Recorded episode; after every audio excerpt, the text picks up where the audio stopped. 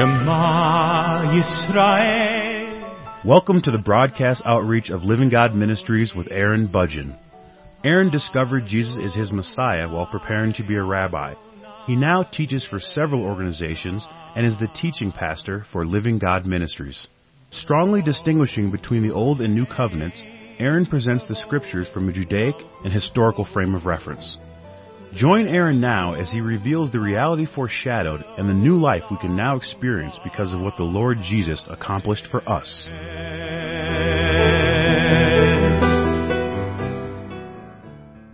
I'm presenting a series of programs on the healing of the man at the pool of Bethesda, and today's program is a continuation of the previous broadcast. In the previous broadcast, I was explaining that the healing of the man had the purpose of giving Jesus the opportunity to speak to the people directly at the temple. That it was through the healing of the man on the Sabbath day, that it was through this healing that Jesus had the opportunity to present his messianic claims to the leaders, the elders, the people in the temple in Jerusalem, and that this was the real purpose to me for this healing. That it was wonderful that he healed the man who needed mercy, that I certainly do not want to depreciate that in any way. But what I do want to do is explain what happened afterwards. And what happened afterwards was that Jesus had a major confrontation with the leadership in Jerusalem. In the previous program, I explained that they were persecuting Jesus because he healed the man in a situation where the man's life was not in danger. They did permit healing on the Sabbath day only in the event that someone's life was in danger. And because the man's life was not in danger, Jesus could have waited until the following day to heal the man. This was, in their opinion, in their beliefs, this was a violation of the Sabbath law. Now, they were persecuting him. They were upset with him about this, but they did not have witnesses who would testify against the Lord Jesus and claim that he violated the Sabbath law. They had no way to officially execute judgment on Jesus because they had no real witnesses. Jesus defends himself in the midst of this situation. He does defend himself by explaining that it was God who did the healing, that it was a divine healing, that this person may have been disabled because of their sin, which according to the Pharisees' belief would mean that this was not a matter of a natural consequence, but it was a divine judgment that was executed on this man. And Jesus makes use of that and explains that this was a divine healing, that it was the living God, it was the Father who did this healing. And so if they want to pass judgment on Jesus for being the person who God worked through in order to heal this individual, then they are actually passing judgment on God. And then he follows it up by saying that he is the one who is going to judge them, that they may think they are really impressive passing judgment on him because he does not observe the Sabbath day as they claim that he needs to. They may feel that they are quite impressive or that they have the authority to pass judgment, but he is the one who is going to pass the ultimate judgment against them. So I believe his defense was very short-lived, and he immediately moved into a position of explaining to them that they had nothing on him, that they had nothing to go on, that they were not the ones who he was subject to, that they were the ones who were subject to him. That's a very important point that I wanted to bring out in the previous program.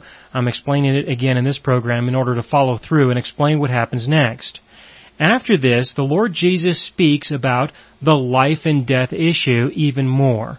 Now again, the Pharisees claimed that a healing could occur in the event that it was a life and death issue. The Lord Jesus then uses their concern with regards to a life and death issue. He uses that to explain that he is there to give life. He is there to set people free from death. But of course, this is not just a matter of the physical death being resurrected so that you can live here on earth a little longer. He's referring to the spiritual death and the spiritual resurrection.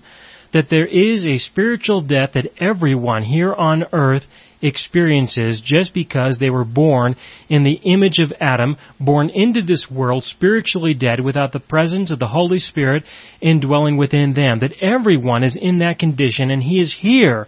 He was here for the purpose of setting people free from this condition by restoring to people by making available to people, by giving freely a free gift, the gift of the Holy Spirit that had been lost in Adam. He is using this opportunity to explain to them that while they are preoccupied with a life and death issue with regards to healing, whether or not somebody can be healed on the Sabbath day, that they are preoccupied or they are concerned about a life or death issue here on earth. But he is concerned, and he is here to address the ultimate life and death issue of all eternity, that is what he is here for, that is his purpose, that is what he is doing. I'm going to begin in John chapter 5, verse 19, where it says that Jesus answered and was saying to them, "Truly, truly, I say to you, the Son can do nothing of himself unless it is something he sees the Father doing. For whatever the Father does, these things the Son also does in like manner." So he gives his defense that it is actually the Father who is doing the work, and that he is only being used by the Father. That yes, he does the work, but if there was to be any recognition of what it would take to set someone free from a divine judgment, it would definitely have to be a manifestation of the divine himself. In verse 20, he said, "For the Father loves the Son and shows him all things that he himself is doing, and the Father will show him greater works than these, so that you will marvel." In other words, Jesus has a personal, interactive relationship with the Father that they do not have. They do not have this interactive relationship. This is revealed right here, right now. And in addition to that, it's not over. There's more.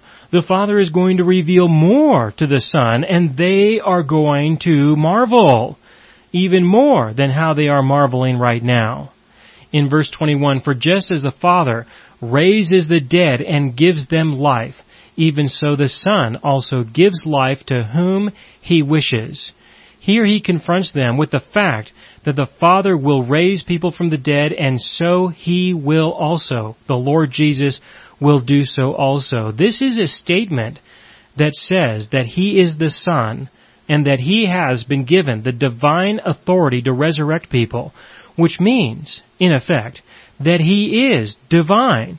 They would have understood exactly what he was saying. This is how they would have perceived what he is saying. He is saying that he is the divine presence of the living God, manifested in the flesh right before them, in front of them, manifested as a person who has the name Jesus, and he is the Lord. He continues in verse 22, "For not even the Father judges anyone, but he has given all judgment to the Son." Now that further emphasizes the fact that Jesus is the living God, that he is the divine presence, that he is the one who will pass judgment, that they may feel that they're really impressive passing judgment on him because they think he has broken the Sabbath law. But the fact is that he is the one who is going to judge them on all matters, and his judgment will be the ultimate one, the eternal one. In verse 23 it says, "So that all will honor the Son, even as they honor the Father." Well, to honor the Son in the same way that you honor the Father is to say that the Son is the Father, which is correct. The Son is the Father. He is the Prince of Peace, the everlasting Father. He who does not honor the Son does not honor the Father who sent him. "Truly, truly, I say to you, he who hears my word and believes him who sent me has eternal life and does not come into judgment, but has passed out of death into life." Again, Jesus makes it very clear that people have to pay attention to his words, that people have to believe his words, because if they don't believe him, then they will not have eternal life. All they have to look forward to is judgment. That's it. Jesus says at the end of verse 24, "But has passed out of death into life." Those who hear him, those who believe him, those who will embrace him, those who will receive what he came to give, those are the ones who will pass out of death into life. Who are those who are in death? Everyone is in death. Those who have already died physically and those who are alive and have not yet died physically, but they are all dead. And when you pass from death into life, then you are not in the realm of death anymore. When Jesus makes this claim, he says, look, you people are concerned about preserving life, but I'm telling you that you are all dead and you have not even entered into life. Jesus entered into life because he was the manifestation of the living God. The life of God was there within him, and because of that, he was not subject to the issues, concerns, or laws that were given to those who were dead. He has passed out of that. He is not part of that. And those of us who believe in him, and those of us who trust in him, and who embrace him for who he is, and who receive the indwelling presence of the Holy Spirit, we are alive to our God. We have passed from death into life, and as far as the world is concerned, we are no longer alive to the world. We are now dead to the world because we are alive to our God. And because we are dead to the world, we are also dead to the laws that the world is subject to. Again, because we have been resurrected, we are dead to the world and we are dead to the laws that our God has given to the world, to govern the world, to judge the world. We are no longer subject to the laws that are given to the world. That includes the laws of Moses. We are dead to that. If we have been resurrected, we are dead to that. We have passed away from that. We have no part in that. We now live in a newness of life that has nothing to do with those issues. We have been set free from all of those things. And Jesus gives us an initial example of the freedom that we have now. He showed us by demonstrating that he can do the work of healing on the Sabbath day. And so we also can do the work of healing on the Sabbath day. But the work of healing that he has called us to and that he is doing is a work of healing a person who is dead, a dead person. And the only way that a dead person can be healed is if they are resurrected, if they are brought back to life. And the only way that a person can be brought back to life is through the indwelling presence of the Holy Spirit. And the only way that a person can receive the indwelling presence of the Holy Spirit is if they receive the free gift of the Holy Spirit from the living God himself who is offering it to us. And the only way that the Holy Spirit will reside within us permanently and will never leave us and never forsake us, the only way that that can ever happen is if the sin issue comes to a complete end. And the sin issue came to a complete end when Jesus died on the cross. So there is no sin that will ever be held against us. And there is no law that can claim or define any sin that can be held against us, because the sin issue is over, so that he can restore to us the spirit of life that had been lost in Adam, so that we can be resurrected from the dead and we can walk in a newness of life. And there is a newness of life that has nothing to do with sin or death, but has everything to do with living with our God and experiencing a relationship with him so that he can show things to us as he showed things to Jesus. As the Father showed Jesus what he was doing, so he now can show us what he is doing. And we can participate in what he is doing as Jesus participated in what he is doing. And that is the new life that you have been resurrected to if you have received Jesus for who he is and you have received what he came to offer. Continuing in verse 25, he said, "Truly, truly, I say to you, an hour is coming, and now is, when the dead will hear the voice of the Son of God." Who are these dead? Well, it is those who are in the grave, certainly, but it is also those who have not yet gone to the grave. Those who were there. Everyone has heard his voice. Everyone has had an opportunity to respond. And those who will hear in the sense that they will hear and receive, not hear and reject, but hear and receive, and they will live. They will be resurrected. When? They will be resurrected when the Holy Spirit is restored to humanity. But if they will receive him now for who he is, I believe that those who died before Jesus died will be resurrected, and he will be a good judge concerning that matter. Continuing in verse 26, he says, "For just as the Father has life in himself, even so he gave to the Son also to have life in himself. And he gave him authority to execute judgment, because he is the Son of Man." The expression, the Son of Man, is an expression presented in the book of Daniel concerning the Messiah, concerning God manifested in the flesh. In verse 28, he says, "Do not marvel at this." Well, how nice of him to say that. He says that they are going to marvel even more than how they are marveling now. And he says, hey, don't marvel at this. In other words, don't just marvel. Believe. Trust, embrace. He says, "Do not marvel at this, for an hour is coming in which all who are in the tombs will hear His voice, and will come forth, those who did the good deeds to a resurrection of life, those who committed the evil deeds to a resurrection of judgment." Okay, so he does also describe the importance of recognizing the people who are not alive right now, that those who have died before are also going to be resurrected by Him, and they will be judged, just as those who are hearing Him right now, who are hearing Him today, who heard Him during the time when He was ministering.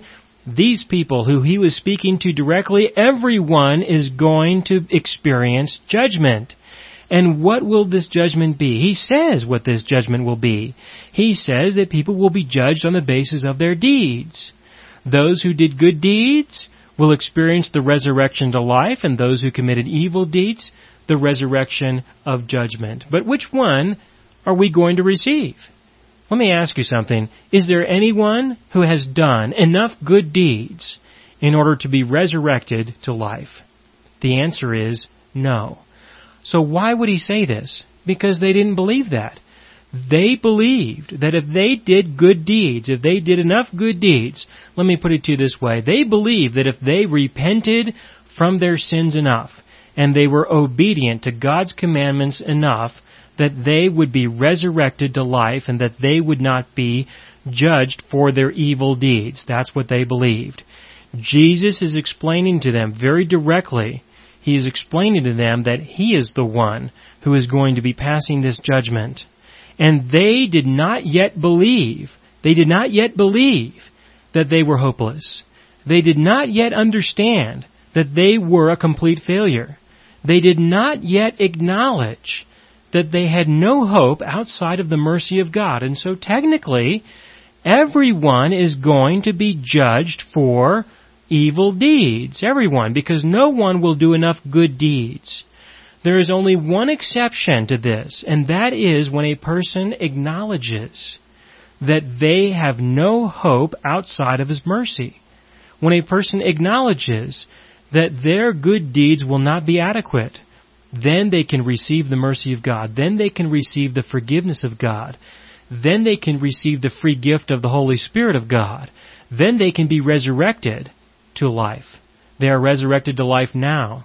And so the judgment for those will be very simple. Are you dead or are you alive? If you're alive, that is the judgment. You have a place in the kingdom of heaven. If you are dead, well then let's talk about your good deeds and your bad deeds.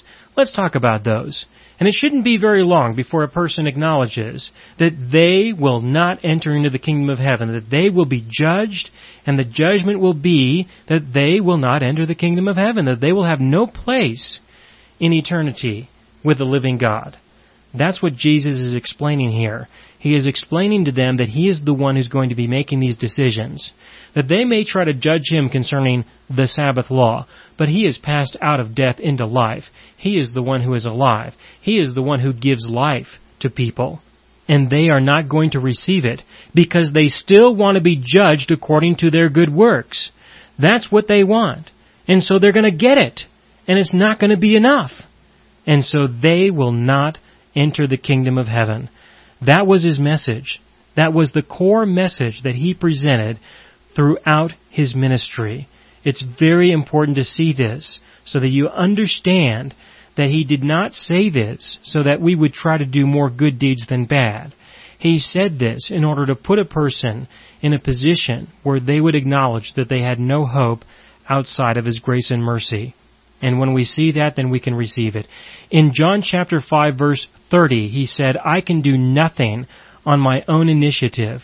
As I hear, I judge, and my judgment is just, because I do not seek my own will, but the will of Him who sent me." What about them? They can only do those things according to their own initiative. They can only judge on the basis of what they think is important, because that is the nature of a dead person. That's all that they had. Jesus sets himself apart from them. In verse 31, he says, "If I alone testify about myself, my testimony is not true." Now, this is a very important statement that he gives here, to say that his testimony about himself is not adequate. If it was the only testimony about himself, then they could easily pass judgment on him and say that he was not who he claimed to be. This is where the Lord Jesus goes. He heals the man at the pool of Bethesda so that he can come to this point. He can come to this point where he is in the temple.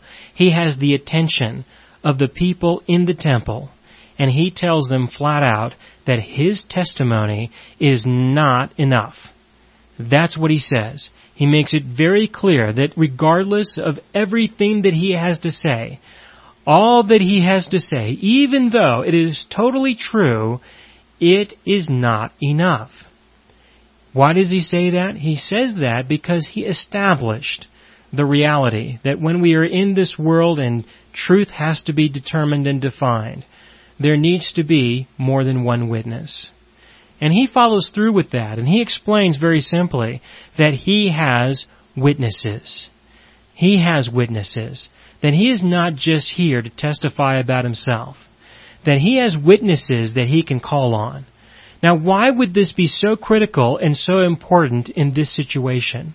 Because the only reason why he is in this situation is because they're trying to persecute him. That's why he's in this situation. They are trying to persecute him for healing the man on the Sabbath day, and so he is here in the temple, and he has an opportunity to defend himself against their persecution, against their accusations. And he uses the fact that they have no witnesses. They have no witnesses that he performed this healing. His testimony alone is not enough. The testimony of the man who he healed is not enough. First of all, according to the laws of the Sanhedrin, a person could not be convicted or condemned on the basis of their words. A person could not be judged and punished, convicted, condemned, because they admitted, because they claimed, or because they testified that they committed a violation of any of the laws. That was a law of the Sanhedrin. It was a very important law. I explained this in the series of programs that I did on the trial of Jesus, where they violated over 20 of their own laws when Jesus was convicted before the Sanhedrin. But this was a very important law, that a person could not be convicted because of their own testimony, that a person could not be a witness against themselves. They needed 2 or more witnesses. That's what they needed. And they only had 1. Who was the witness? The witness was the man who was healed. And as I explained in the previous program, this is a very interesting situation, that Jesus set this man free from his disability. He healed this man, and this man put himself in a position where he would be a witness against Jesus, the man who healed him, that this man would allow himself to be put in a situation where he would testify against someone of a crime worthy of death. I find that very interesting to see and very important to mention, because it puts this situation in a much better context to understand that this man may not have really wanted to be healed, and Jesus healed him anyway. Things like that I mentioned in the previous program. In this program, what I want to emphasize is the fact that Jesus not only used the life and death issue to communicate very important truths to these people, but he also uses the issue of witnesses as a means of communicating with these people, as a means of confronting these people with his messianic claims. He not only has 2 witnesses, he has 3 witnesses. And not only does he have 3 witnesses, but he's actually got 4 witnesses. In the law, it says that all truth must be established through the testimony of 2 or 3 witnesses. 2 are definitely required. 3 are helpful as a means of further asserting the truth that was communicated and established by the first 2. But Jesus has 4. He presents 4 witnesses right here, right now, in the temple, before all the people, to testify of his messianic claims. He presents four witnesses. The first witness that he's going to present is John the Baptist. John the Baptist, who was the one who testified that Jesus was the Messiah. They considered him to be a prophet. They considered John the Baptist to be someone who was sent by God. His works, Jesus' works, are also going to be a witness on his behalf. And the one who performed the works within and through him is God the Father. God the Father is going to be a witness on his behalf to testify that he is who he claims to be. And the fourth witness is the Scriptures.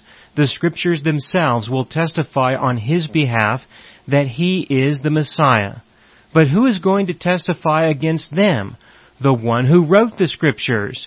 Moses. Jesus refers to Moses as the one who will testify against them. So he has four witnesses who will testify on his behalf, and he also has a witness who will testify against them that they failed to believe the Scriptures, that they failed to believe God the Father, that they also failed to believe in the works that were manifested by God the Father through his Son, the Lord Jesus, and also that they failed to live in obedience as they claimed that they had lived. And so there will be a witness against them, Moses, and their works, or at least their failure to work as they should have, will also be a witness against them. And so Jesus will have his witnesses to judge them when they do not have witnesses to judge him. And I will continue in the next broadcast.